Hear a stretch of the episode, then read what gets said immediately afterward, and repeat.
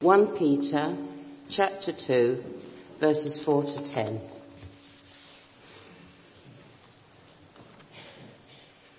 As you come to him, the living stone, rejected by men, but chosen by God and precious to him, you also, like living stones, are being built into a spiritual house to be a holy priesthood, offering spiritual sacrifices acceptable to God through Jesus Christ.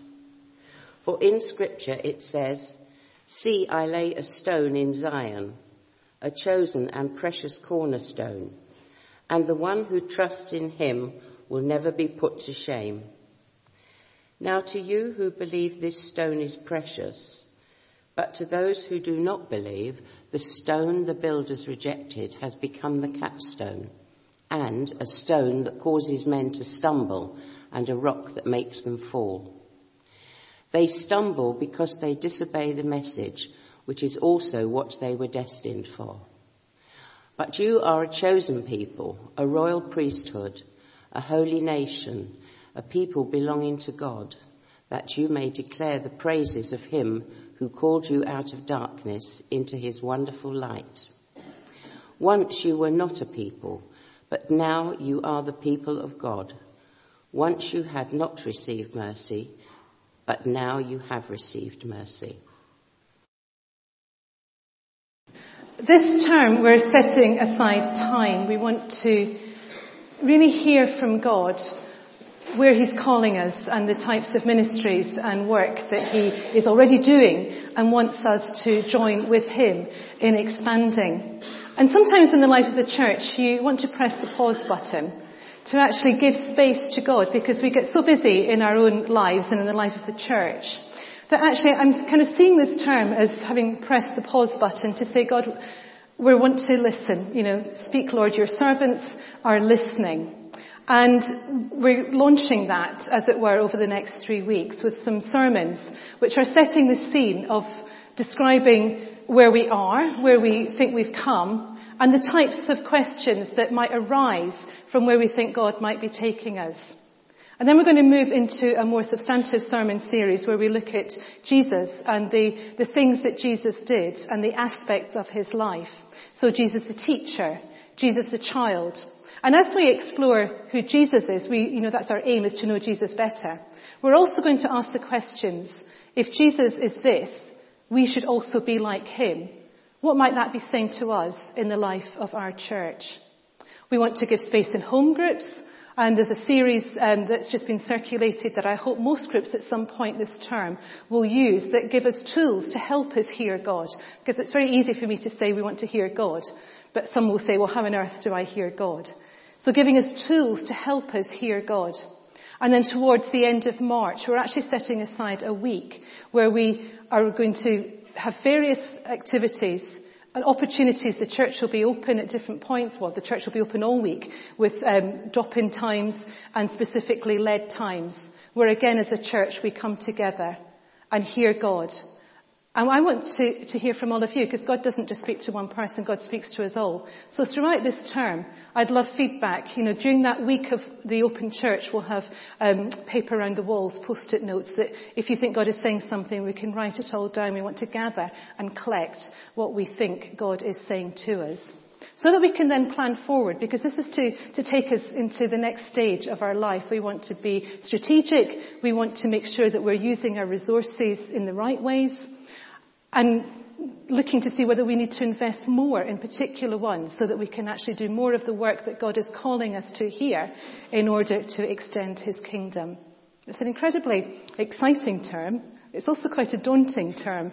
And, you know, I stand this morning feeling slightly daunted thinking, you know, this build up for a launch of a vision casting. And I think, my goodness, am I up to being able to do that? But this morning what I want to share is where I think God has taken to us to at this point some of what I will say won't be new to you, but I think today is a point at which I want to, to tell a whole story so that we're all on the same page. And I want to describe where I think we've come, what God has been doing amongst us, to give thanks to God for what He has been doing. And to realize how faithful God is that He does take us, even when we're feeling inadequate and useless, and He works amongst us. And with trust in a God who is faithful, we can dream big dreams for the future. So that's what today is about. Let's pray.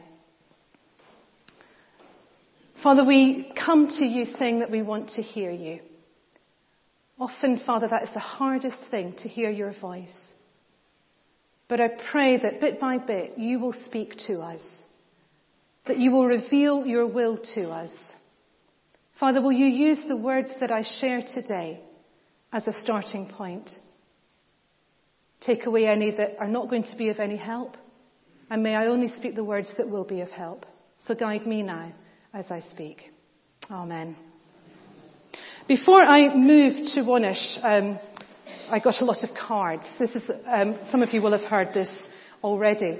But a lot of people wrote very nice things to me and wished me well in my time um, coming to Wonersh. One lady sent me a postcard, and when I opened it up and read it, something happened in my heart, and I really knew that God was saying something to me. It was one of those moments, and I don't have them very, very often, but it was like a real stabbing feeling in my heart, and I knew that I had to take note of what was on this postcard, and that it was, it was important to the work that I was coming to do. And it was a, a picture um, of, a, of a wall, a tower, a tower not dissimilar to the tower that we have here, as it turned out. But this is what it said. I said, I saw a tower made of all the people in the church. On the ground were fallen, broken stones, and stones which had jumped out, not wanting to be hidden by the others, leaving stones exposed and vulnerable. Loving hands were taking these strewn broken stones and one by one gently mending them and one by one tenderly placing them in the building. Every stone was different in colour, shape and size, and yet they all fitted together perfectly. Each stone is supported on each side and under, and each holds the one above. Come to him. Come to that living stone, rejected by men, but in God's sight chosen and precious. And like living stones, be yourselves built into a spiritual house, to be a holy priesthood, to offer spiritual sacrifices to God through Jesus. And that final part was from the reading that we had from 1 Peter chapter 2. It hit me, as I say, incredibly strongly. And I knew that this message in this card was something about the work that I was coming into and was going to be part of. And so I came and sensed that the work in the first instance, I don't know how long I'll be here, but the first stage of my ministry here was about rebuilding, restoring. It was about healing and loving. And that was confirmed when we had our first PCC away day, my first PCC away day as vicar here, the following May, where we spent some time aided by somebody else looking at who we were as a church and where we needed to strengthen. And at that point, we felt that what we needed to strengthen as a church was our spiritual life and our fellowship with each other. And that fitted with that sense of needing to be rebuilt into something strong enough to then be able to build on from that. So the first three years, that has been the priorities. I mean, God does other things as well, but that's been our strategic priorities in, in building and strengthening our spiritual life and drawing closer together as a church fellowship. And I think we can say that we've seen that happen. That we're a stronger church than we were. That we're a closer church. That some wounds are healing, have been healed. And that we're in a stronger place to know what God is now calling us to for the future. We've also seen people arrive and join us. And they've stayed, which is a really good sign. So God has done a work amongst us. And I want to say that that's the most important thing to say today is that God's work doesn't start today. God has been working. Some people have said to me, you know, you know, when will we move on to doing something? And actually, we have been doing. God has been doing an amazing work amongst us.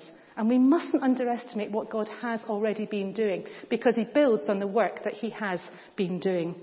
But I do sense and the PCC senses, the ministry team, the wardens, that God is leading us on to the next stage.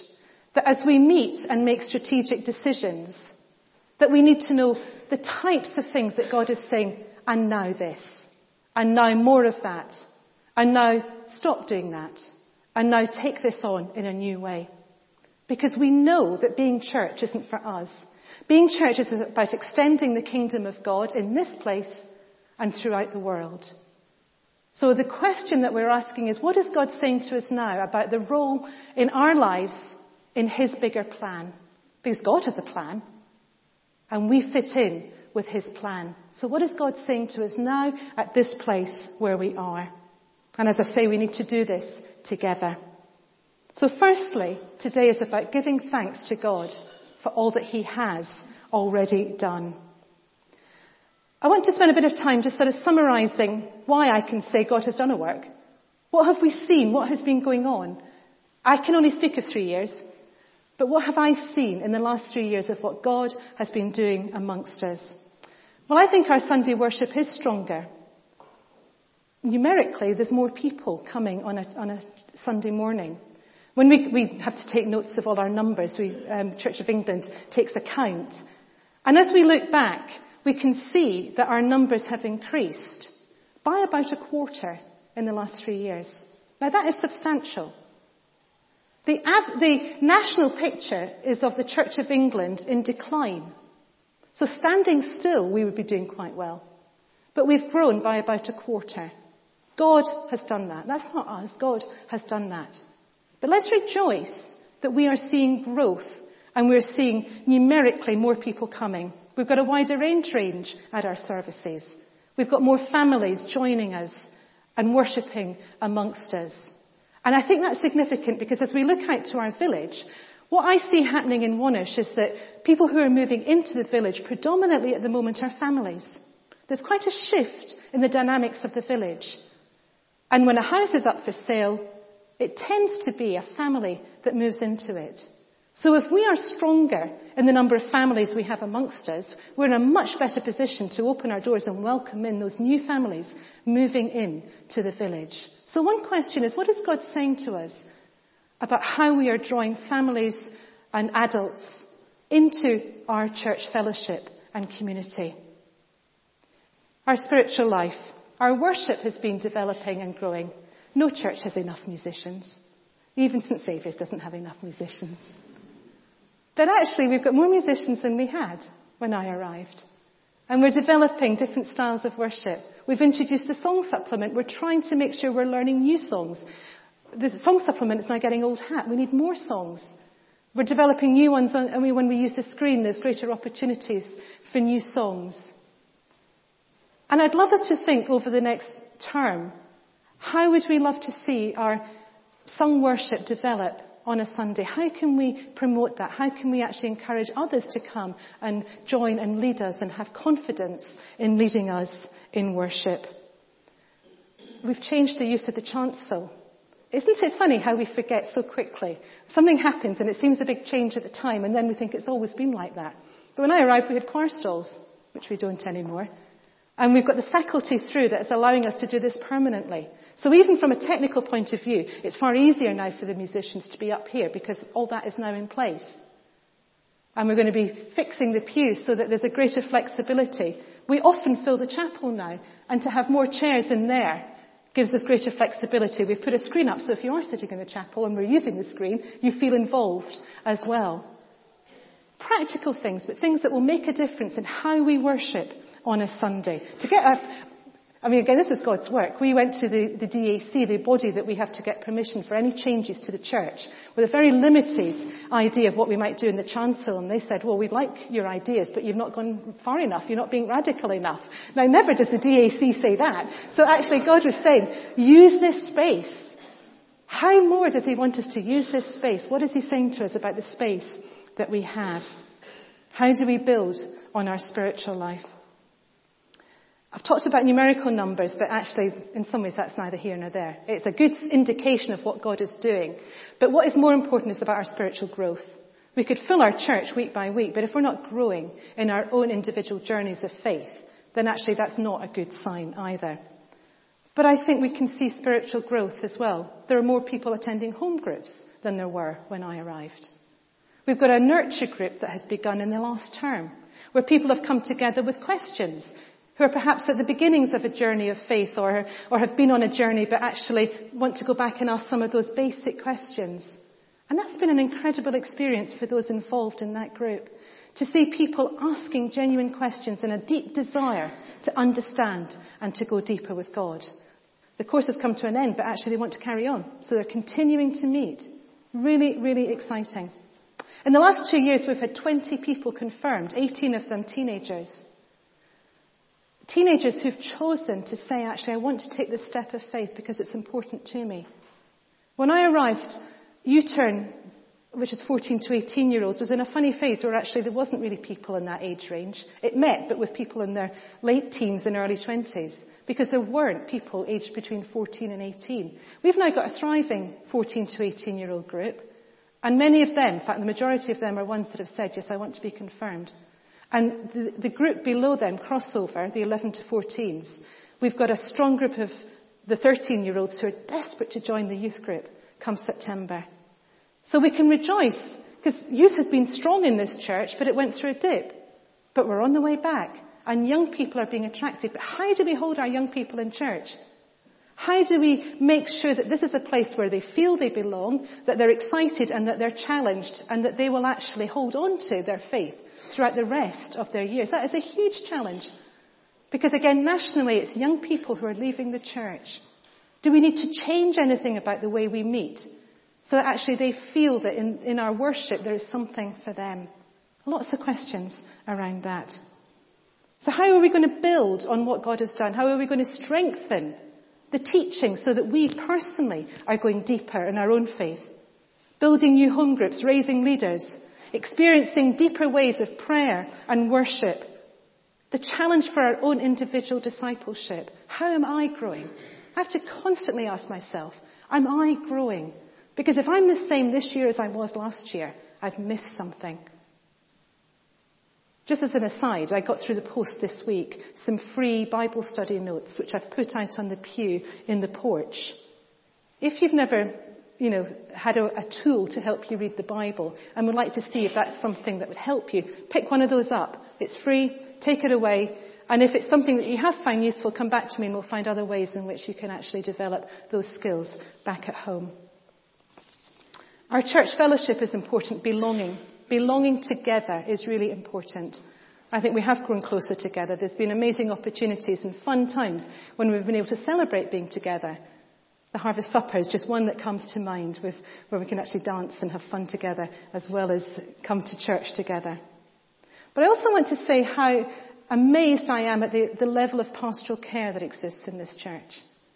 And I think we need to note that that's a marker of who we are. We are a church who cares for each other. And there is an incredible amount of pastoral care going around through all age groups, a large amount going through the seniors ministry. But that is who we are. We are a church that cares. But as we get bigger, how do we keep that going? How do we make sure we know each other as we get bigger? How do we make sure that after church on a Sunday, over coffee, we're actually saying, I don't know you. Who are you? Let me hear a little bit about your life. Again, as an aside, it's a notice that Keith is going to give. But we've actually got some coffee in the church today because we're too full in the Selwyn room. What an amazing thing. We can't fit everybody in for coffee. So if you find yourself staying in church and chatting to people here, there will be coffee for you as well. You won't not be left out this morning. So do enjoy that. But how do we continue to get to know each other, to care for each other? Because we, we believe that God will continue to grow us. So what's that going to mean for our pastoral concern and our church fellowship? What else is new? When I arrived, I said we weren't going to do anything particularly new. And yet I look back and think there's a whole host of things that we've done that are new. We've got Cafe on the Green now, on a Wednesday morning. An opportunity for outreach to the village. And that has also become a place of fellowship for ourselves and people from different congregations meeting together there and chatting with one another. We've relaunched the men's group and the women's group. They've both got really exciting programs. Some of the men yesterday were at a new wine um, event in London. But we've got exciting programs for men's groups and women's group. We've been running parenting courses and that's been hitting some of our toddler group mums. I said that, you know, my priority at the beginning wasn't building projects and yet we've done a building project in Lawnsmead. Lawnsmead has been totally refurbished.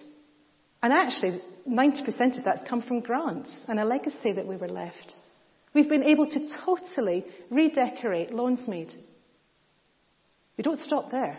We now recognise what a resource we have. We've got a beautiful hall in the middle of the village. A place that could open up to more people in the village. We're trying Cafe on the Green. We might want to explore, is that working? Do we need to change that in some way? How else might we use Lawnsmead? Because we've got a problem with our location. We're at the edge of the village behind a wall and people don't walk past us, but they do walk past Lawnsmead. And actually now, we're proud of how it looks. How more could we use it? And how can we invite people in? We've got a new website. If you haven't seen it, go and have a look at it. www.wonershchurch.org.uk. We're about to launch some new graphics for it because we realise that actually how we present ourselves says something about us. So we've been thinking about, you know, do our notice boards, does our publicity say the right thing about who we are?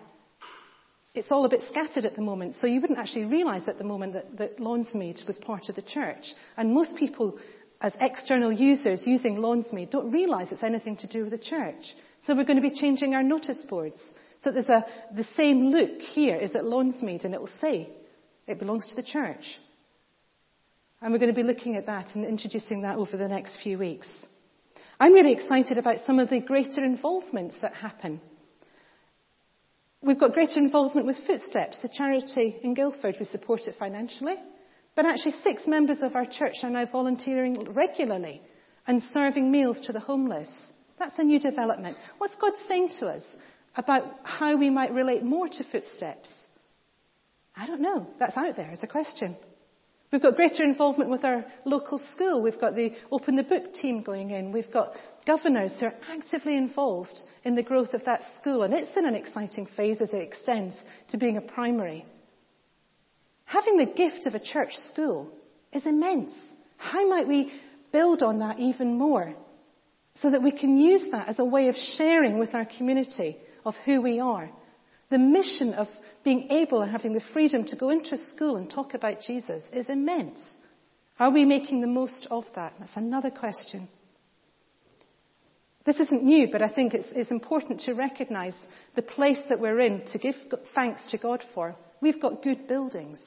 Not every church has good facilities. My friend in Shere has an old church with no church hall and no toilet in the church. So there, he's starting at basics of thinking, how do I become more user friendly to the village? And there's not even a toilet in the church. We have amazing facilities. Let's not take that for granted and let's make sure we use them. And at the moment, and I don't say this lightly, our finances are, are good. We haven't got major worries in our finances. Again, there's a lot of parishes in Guildford Diocese that are concerned. They're struggling to meet their parish share. We haven't had to worry. I don't say that lightly because we can never be too complacent about our finances. But I think we can thank God that we've been able to do all that we have done, knowing that that is there. But I think it also says we can trust God for whatever finances we need for the future. And if God is saying to us I've got even bigger plans that will require resource, let's trust Him because we've seen Him work. Let's trust Him for the more that would come. So we're in a really good place, a really exciting place. The question is, what more is God asking of us? Over the next couple of weeks, I want to explore some more of these questions because that's a kind of snapshot of where we are. I've given out um, a sheet of paper that lists the ministries. The problem with producing something is I, I dread this because what have I forgotten? And I do forget things, and I trust I haven't forgotten anybody who and caused great offence. So don't see that as the complete list of ministries in the life of the church, but use it as a starting point for your prayers at home, remembering what we're already doing, praying for them and asking guidance and wisdom as to what God is saying about any particular ministry. Because sometimes He says, stop something. Sometimes He says, you need to shift that and change that. Sometimes He says, you need some new things. But let's begin by praying for what we already have and seek His guidance on that. So over the next couple of weeks, next week I'm going to look at what God might be saying to us about mission, both overseas and locally. and some of the kind of practical questions that I've hinted at today. And then the third session, I've actually asked Colin Matthews to speak because I want us to think about what God might be saying to us within our local community. And Colin has come from Bertham.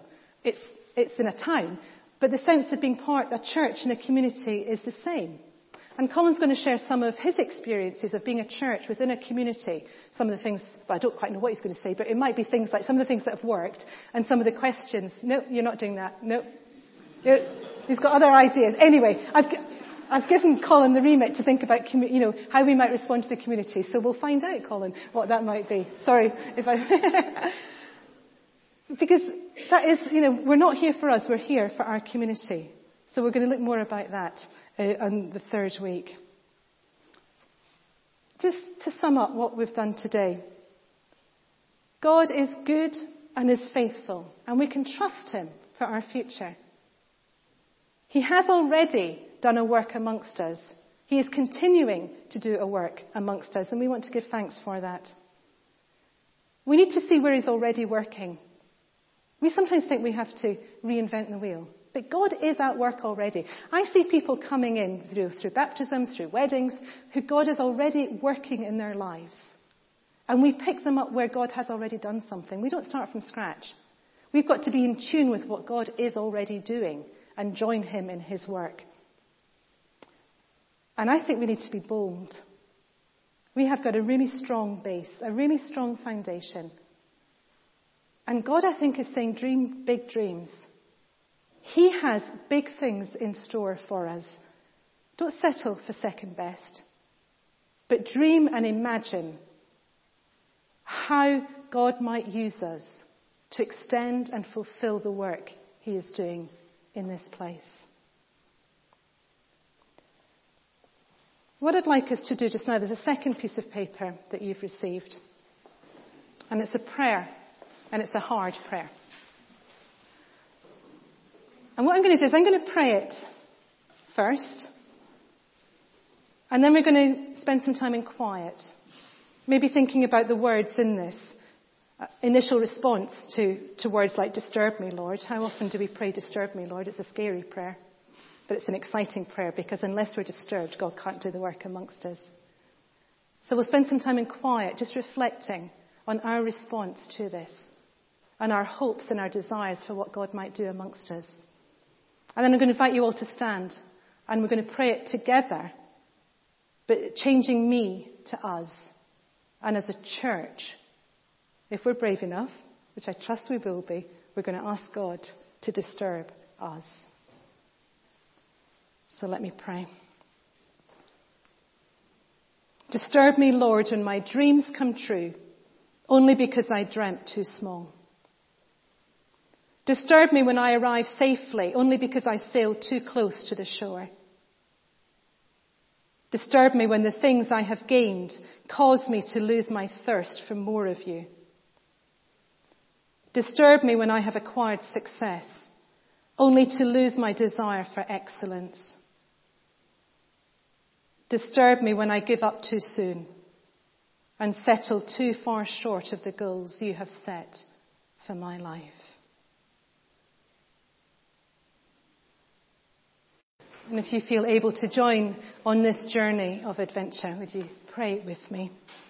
Disturb us, Lord, when our dreams come true only because we dreamt too small. Disturb us when we arrive safely only because we sailed too close to the shore. Disturb us when the things we have gained cause us to lose our thirst for more of you. Disturb us when we have acquired success, only to lose our desire for excellence.